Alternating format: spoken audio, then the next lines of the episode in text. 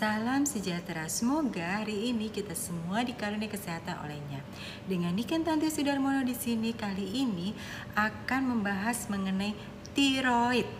Nah, seperti janji saya sebelum-sebelumnya, saya akan membahas dari buku ini The Thyroid Connection di mana karena tebal sekali jadi saya akan bagi dari part by part uh, Kenapa saya suka baca buku-buku? Karena buku-buku seperti ini tuh sepertinya sudah membuat uh, kesimpulan-kesimpulan uh, dari beberapa macam sumber-sumber lainnya. Nah, yuk kita lihat dulu bersama daftar pustakanya setebal ini.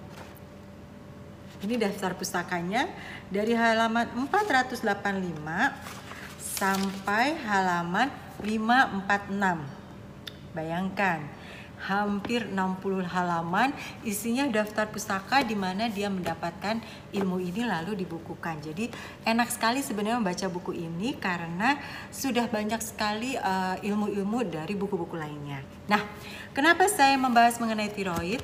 Karena saya sendiri memiliki hipertiroid tapi sudah calming karena mengikuti gaya hidup yang diterapkan oleh pengarangnya Amy Myers MD.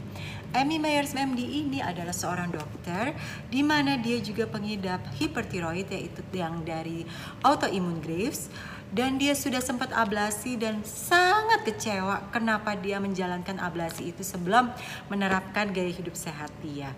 Nah, di sinilah saya juga tergugah saya tidak mau sampai kecewa seperti Amy Myers ini. Jadi saya membaca dan mengikuti alhamdulillah waktu itu saya hanya tiga atau empat bulan memakai menggunakan obat-obatan lalu stop dan sampai sekarang kondisi tiroid saya masih terkendali. Nah, bagaimana bisa? Yuk, sebelum kita tahu apa itu gaya hidup Amy Myers, tapi kita juga mulai mengetahui sebetulnya apa sih tiroid itu dan seberapa penting tiroid itu bagi kehidupan kita. Yuk, kita dengarkan bersama. Seperti kita ketahui, tubuh kita ini terdiri dari sel-sel tubuh. Nah, seluruh sel tubuh kita ini memiliki reseptor atau penerima dari uh, hormon tiroid ya. Jadi uh, kelenjar tiroid kita menghasilkan hormon. Hormon tiroid inilah yang dipergunakan menjadi energi oleh sel-sel tubuh kita Sayangnya, sel tubuh kita ini menerima tiroid harus jumlah yang sangat pas, tidak boleh berlebih, tidak boleh berkurang. Nah, jadi jika berlebih atau berkurang, maka sel tubuh kita akan menjadi tidak berfungsi atau fungsinya berantakan. Jadi uh, tiroid ini sangat penting. Banyak orang yang mengatakan bahwa tiroid ini adalah uh, suatu kelenjar yang terlupakan. Karena apa? Karena biasanya orang sibuk membahas soal insulin, sibuk membahas soal hormon yang lain-lain, tapi sebetulnya masternya yaitu tiroid lupa dibahas. Nah, sekarang yuk kita gali apa sih tiroid ini? Jika membahas tiroid, tiroid itu adalah kita bayangkan sebagai signaling system. Jadi satu sistem keseluruhan di mana dia bisa mengatur hormon-hormon termasuk hormon stres, hormon seksual, hingga hormon yang mengatur otak untuk berpikir dan mengeluarkan emosi. Jadi tidak heran bagi teman-teman yang memiliki hipertiroid atau hipotiroid, biasanya emosinya kurang stabil. Itu kenapa? Karena sangat wajar karena tiroid inilah juga yang menghasilkan hormon untuk mengatur otak dan emosi ini. Bagaimana bisa? Yuk kita dengarkan lagi berikutnya.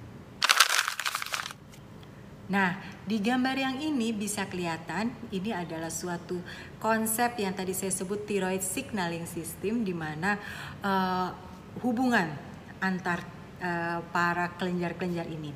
Seperti kita lihat di sini ada yang paling atas sendiri yaitu disebut dengan hipotalamus.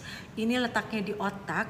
Dialah yang akan menjadi radar untuk tubuh kita dia akan mengecek kepada sel-sel ini sel ini kekurangan nggak ya hormon tiroidnya ini sel ini kecukupan nggak ya hormon tiroidnya nah jika dia melihat ada sesuatu di dalam sel kita dia itu kurang misalnya kurang hormon tiroid, dia akan memerintahkan agar uh, tiroidnya diperbanyak. Atau misalnya dia lihat uh, kelebihan hormon tiroid, dia juga akan memerintahkan untuk tiroidnya dikurangi. Jadi hipotalamus inilah yang menjadi uh, sensornya, bukan sensornya, dia akan memeriksa kelebihan atau tidak. Hipotalamus ini akan mengeluarkan suatu message atau perintah yang dikenal dengan TRH atau disebut dengan tirotropin release hormone ya. Jadi seperti namanya rilis hormon untuk memacu hormon yuk jalan. Tapi hipotalamus ini tidak sendirian. Sebelum masuk ke tiroid, kelenjar tiroid, hipotalamus ini mengeluarkan tadi yang saya sebut adalah TRH. Nah, TRH ini nggak bisa langsung ke tiroid, dia harus melalui dulu yang disebut dengan pituitari.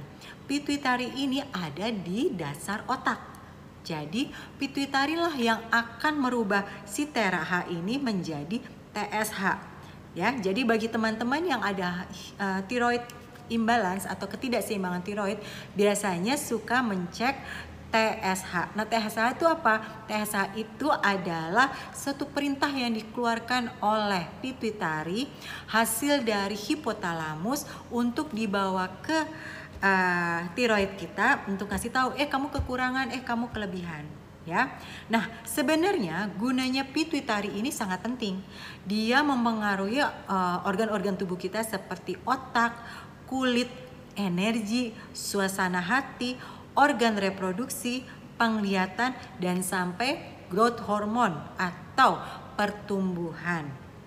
Nah, ini adalah kelenjar master karena ia memerintahkan kelenjar-kelenjar lain salah satunya si tiroid untuk melepaskan hormon. Ya, jadi terbayang ya uh, fungsinya ada dua jenis baru masuk ke tiroid.